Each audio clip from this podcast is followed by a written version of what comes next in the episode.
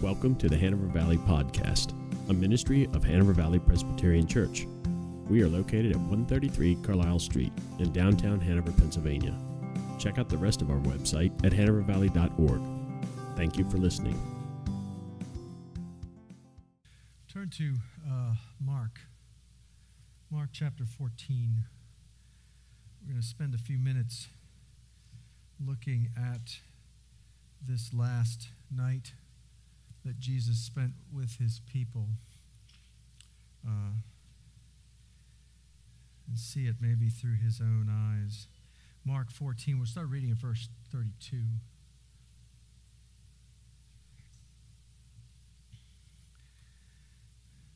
They went to a place called Gethsemane, and Jesus said to his disciples, Sit here with me and while I pray. He took Peter and James and John along with him, and he began to be deeply distressed and troubled. My soul is overwhelmed with sorrow to the point of death, he said to them. Stay here, keep watch. Going a little further, he fell to the ground and prayed that if it if possible, the hour might pass from him. Abba, Father, he said, Everything is possible for you. Take this cup from me. Yet, not what I will, but what you will. Then he returned to his disciples and he found them sleeping. Simon, he said to Peter, Are you asleep? Could you not keep watch for one hour? Watch and pray so that you will not fall into temptation. The spirit is willing, but the body is weak. Once more, he went away and prayed the same thing. When he came back, he again found them sleeping because their eyes were heavy. They didn't know what to say to him. Returning the third time, he said to them, Are you still sleeping and resting? Enough. The hour has come. Look, the Son of Man is betrayed into the hands of sinners. Rise. Let's go. Here comes my betrayer. This is God's word. The grass withers and the flower fades, but the word of God will stand forever. Let's pray. Father, I pray that you would give us insight into your word, speak to our minds, comfort our hearts encourage our will to do as you desire, as you've designed us in this world so broken, so in need, so dark.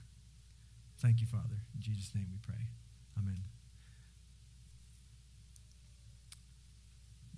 Um, I remember. Do you, I, I wonder. Do you do you remember the first time? Um, and I'm going to ask this illustration. I'm going to ask this. You know, you don't have to answer we're Presbyterians again. I don't ask. I don't imagine you're going to respond, but um, and I ask this only from my own perspective. It, it may not be quite what you're used to, but um, do you remember the first time you saw your father cry?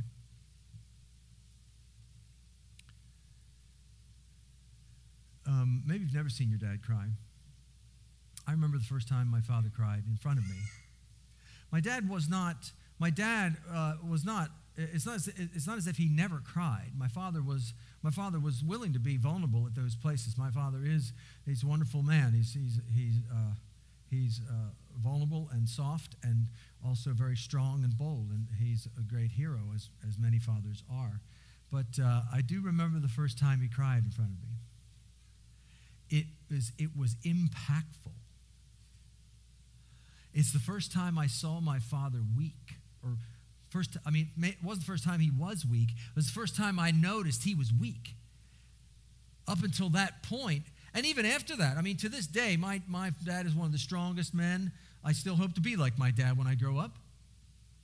Uh, but I remember, I remember sort of, it, it struck me as a child when I saw that. It was, it was as if there's this sense of, oh my goodness, the person I depend on is weak. My stronghold is, is troubled. what do, what do you do with that? I share that story um, because there's a sense where when the disciples are with Jesus in this engagement in Gethsemane, up until this moment, I don't think they knew how weak he was about to be. They knew he was a man. They knew he was frail. They knew he took time to rest. They knew he took time to be away, to isolate himself, to find strength from his father. I, I, that was a regular part. Jesus was, if nothing, Jesus was vulnerable. Jesus was willing to be transparent. Jesus was not putting on a front in order that they would be, that they would put their trust in him. Jesus did not, he was not one thing at you know one thing uh, uh, uh, and then another. He wasn't he didn't he didn't say one thing and then live a different way. He was the same person at every minute but he did have a variety of life experiences that allowed him to, to portray and to live the, his vulnerable humanity in a way that was engaging with the people around him Certainly they'd seen him cry before. He, he cried at death, he cried at Lazarus' grave. He was, he was tender at the time when he, would, when he raised little children from the dead and, and would say, Talitha cum.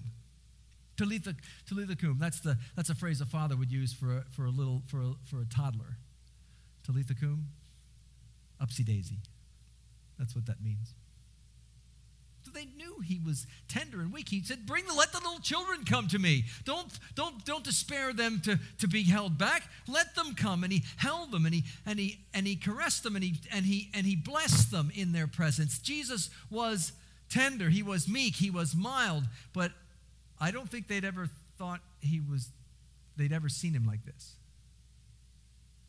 He had just taken them through a supper of the Passover they had just gone, they were just in the upper room, and Jesus had done some predicting. Jesus had done some, some uh, instructing at that table uh, it, it, was for him. He knew it was for him their, the Last Supper. It was the last time they'd be with him, and he's, he, he's trying to tell them at that supper, This is my last time with you.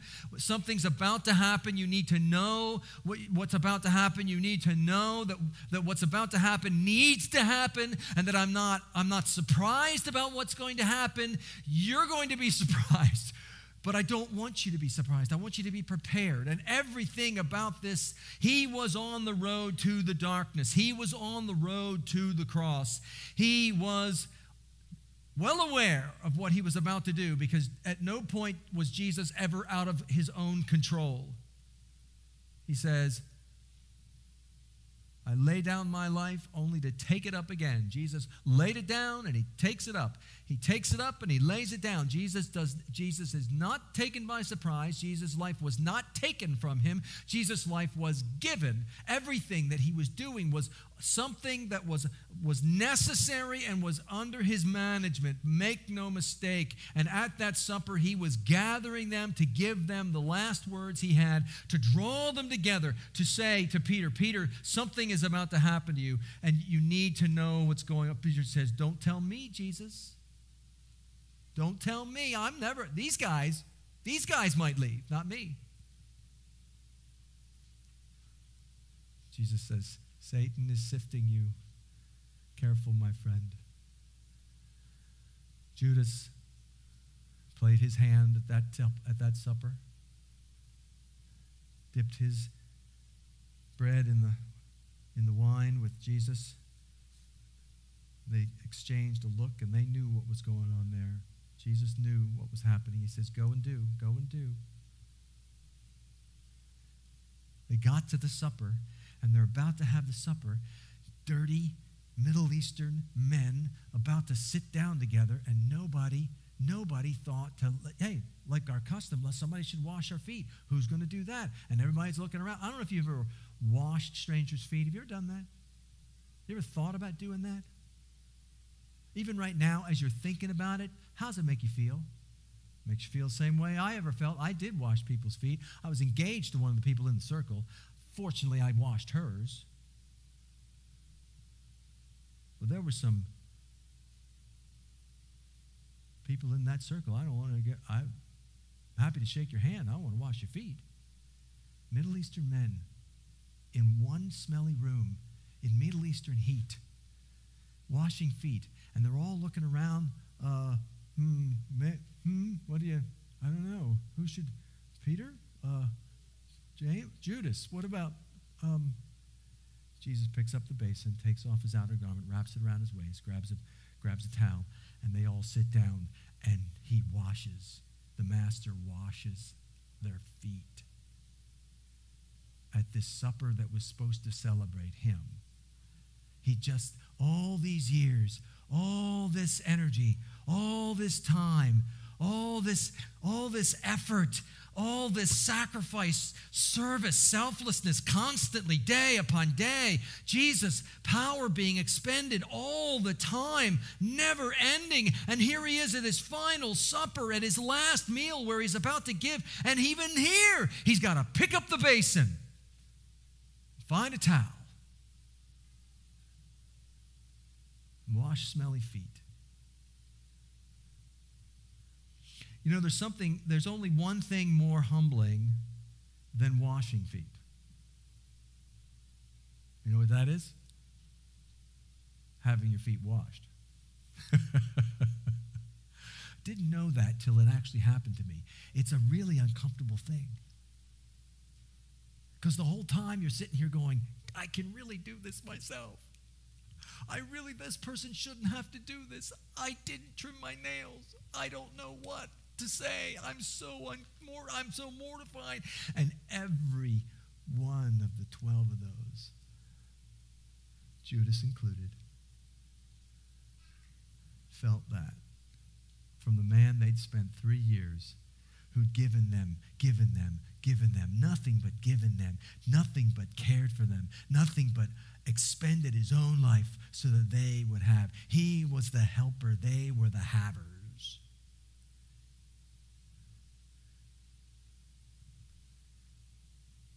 Welcomes them to a table and said, If you want to remember me, this is the way to remember me. This is what I want you to do.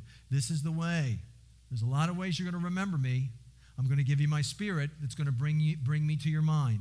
I'm going to put my spirit inside of you, and that spirit will remind you of the truth and the things that I've told you, and will convict you of the things that are necessary, and will encourage you with comfort of the things that the gospel provides. That's what my spirit will do. But when you but regularly I want you to sit around a table with everyone with all the rest of my family, with all of my other with all of my other children. I want you to, what what what I'm making us into, what I am building, what my kingdom is about is about a meal together.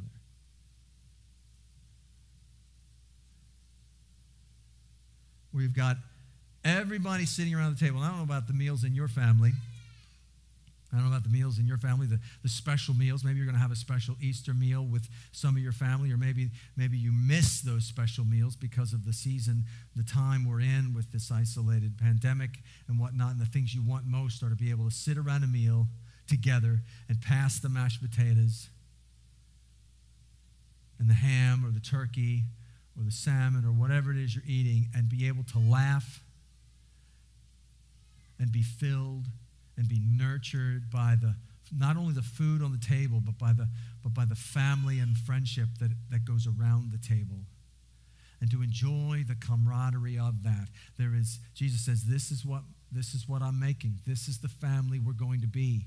This is what i want us. And there's going to be it's going to be crazy laughter and there's going to be brash leap before you look people like peter at that table. And there's also going to be people that are out to stab you in the back at that table all along the spectrum at the table.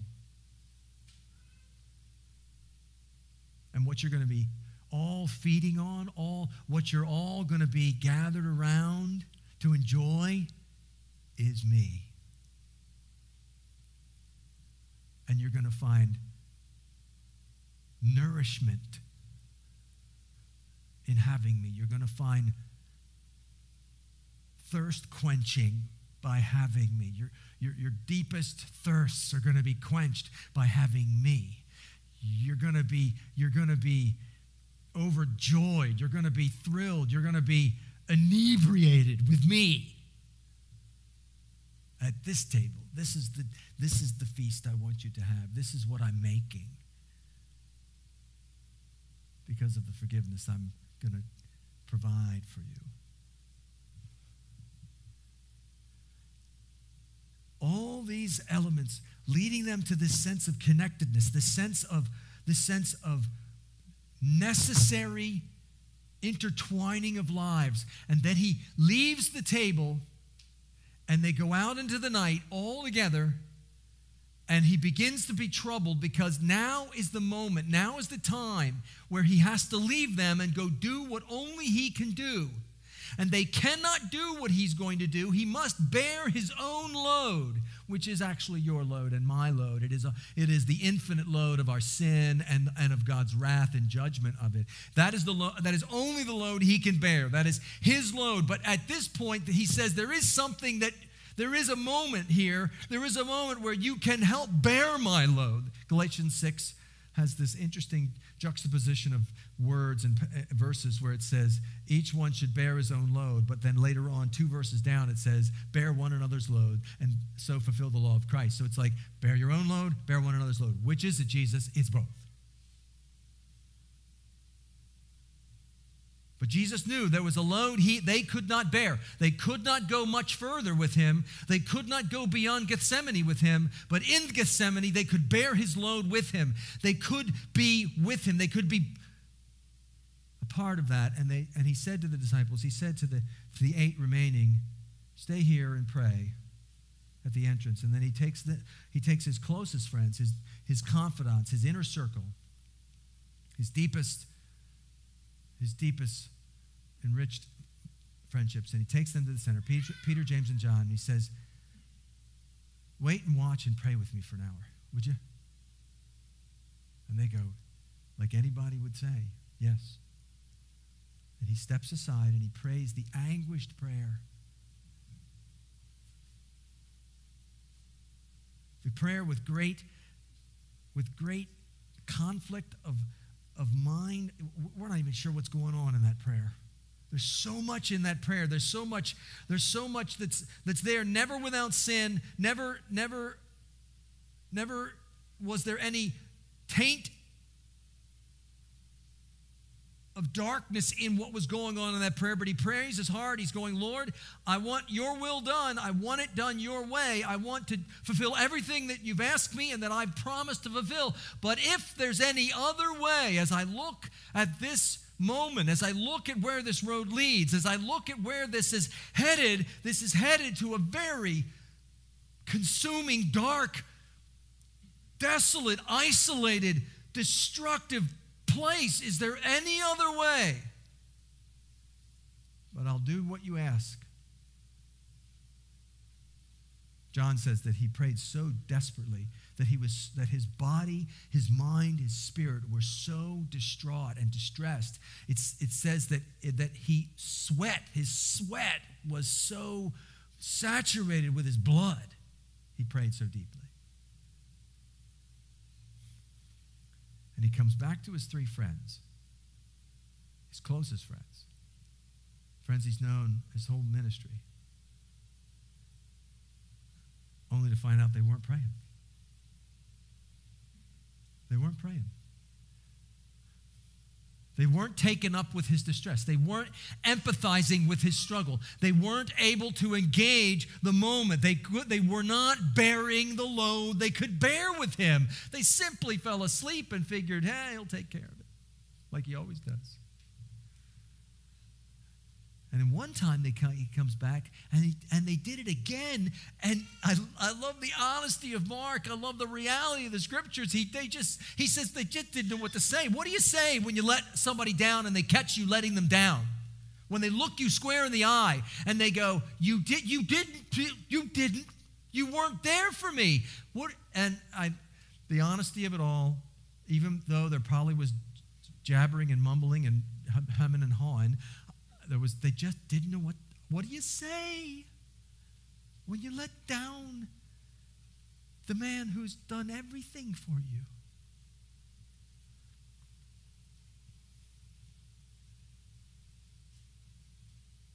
he prayed it three times and his father said no other way each time we don't have that in the text But the lack of answer, the lack of response, and he calls him by the familiar name, Abba. My daughter, my daughter-in-law refers to her folks by, by the, the German familiar of their family, Mati and Fati. There's some friends who have children that refer to them, their, their grandparents, and they, their grandchildren refer to them as Oma and Opa. Wonderfully endearing names. I, you know, all the grandparents here probably have very fun, endearing names, you know. And he calls his dad Abba. Abba, Daddy, is there any other way? And there's the silence says, No, there's no other way. It has to be you. It has to be now. It has to be this. And he stands up on the last one and he says, Okay, enough's enough. We're done. Other passages say that he then set his heart like flint towards the cross. The thing about this, these passages, this, this, this moment with Jesus washing the disciples' feet, the moment of in, instituting the supper and gathering them around the table, and, and then guiding them into the, into the Garden of Gethsemane and praying with them. What Jesus is showing us in these moments, apart from the very th- the things that we've talked about, is the utter irreplaceable value of the presence we need of each other in each other's lives. Even perfection, even perfected humanity in the person of Jesus was not willing to live without the presence of his friends and family in his life he, he was about to do the most isolating thing that any human could ever do, anybody could ever do, to be, to be cast off by God, to spend an eternity's amount of hell in three days. He was about to be rejected by his Father at the cross when he cries out, when the absence, when, when the absence of his presence is felt. The presence of God, the presence of God was, was taken away, was pulled back. Jesus cries out, Eloi, Eloi! It was as if his own soul was ripping apart. This is the value of presence. This is the value, this is what Jesus is telling us. And this is why this supper is so valuable. This is why Jesus, when he was leaving, he says, If I don't leave, I cannot give you the one who will always be present with you. Present with you. The supper is so critically multi sensual that's the value of presence. It evokes, it evokes the senses, the sights. It evokes the hearings, the songs and the prayers and the words, and the groans and the tears and the joys. We hear them, we see them, we touch we touch the elements. We touch the, the people in our, in, that are around us. We, we, we feel them. We know that they're present. There are times I've, I've shared with you a number of times the, that, that the, our late elder, Paul Trask, in a time in the early stages of church planting when my soul was grieved, when my soul, in the process of church planting and, and, and, and embarking upon a moment of great distress in my life, he came and he sat with me and said nothing for hours with me, said nothing while I went and did what I needed to do in preparation, while I lived in anguish. He anguished with me. He, he, he lingered in my presence. I knew he was there. I could see him. I could, I could have him. There was, Jesus says, presence is irreplaceable. I can call my mother every day. I don't. But if I did, she would be thrilled and also disappointed, as every mother would be, because a phone call is not being near her. Presence is irreplaceable. A phone call, a Zoom, a letter, a text. The word on the street cannot replace tactile presence. Simply being with one another. And Jesus says that's what this table is. It's me being with you and you being with me and each other. That's what I want you to do often, as often as you can. Because even if you say nothing, even if you fall asleep in the middle of it, you're with me, and I'm with you. But keep on praying.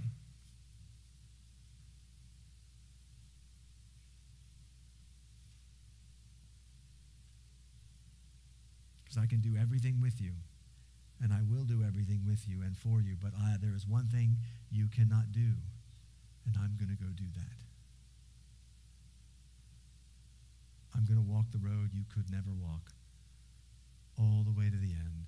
I'm going to be the only solitary, lonely man, the only isolated man where presence was taken away so that you and I would never, ever have to live without the tactile presence of a Father, of a Savior, of an Abba. That's what Jesus did so that we might have it and experience it and share it and remember it. Let's pray. Father, thank you for your grace. Thank you for the value of the irreplaceable, exquisite presence you provide and that you want us to provide with each other.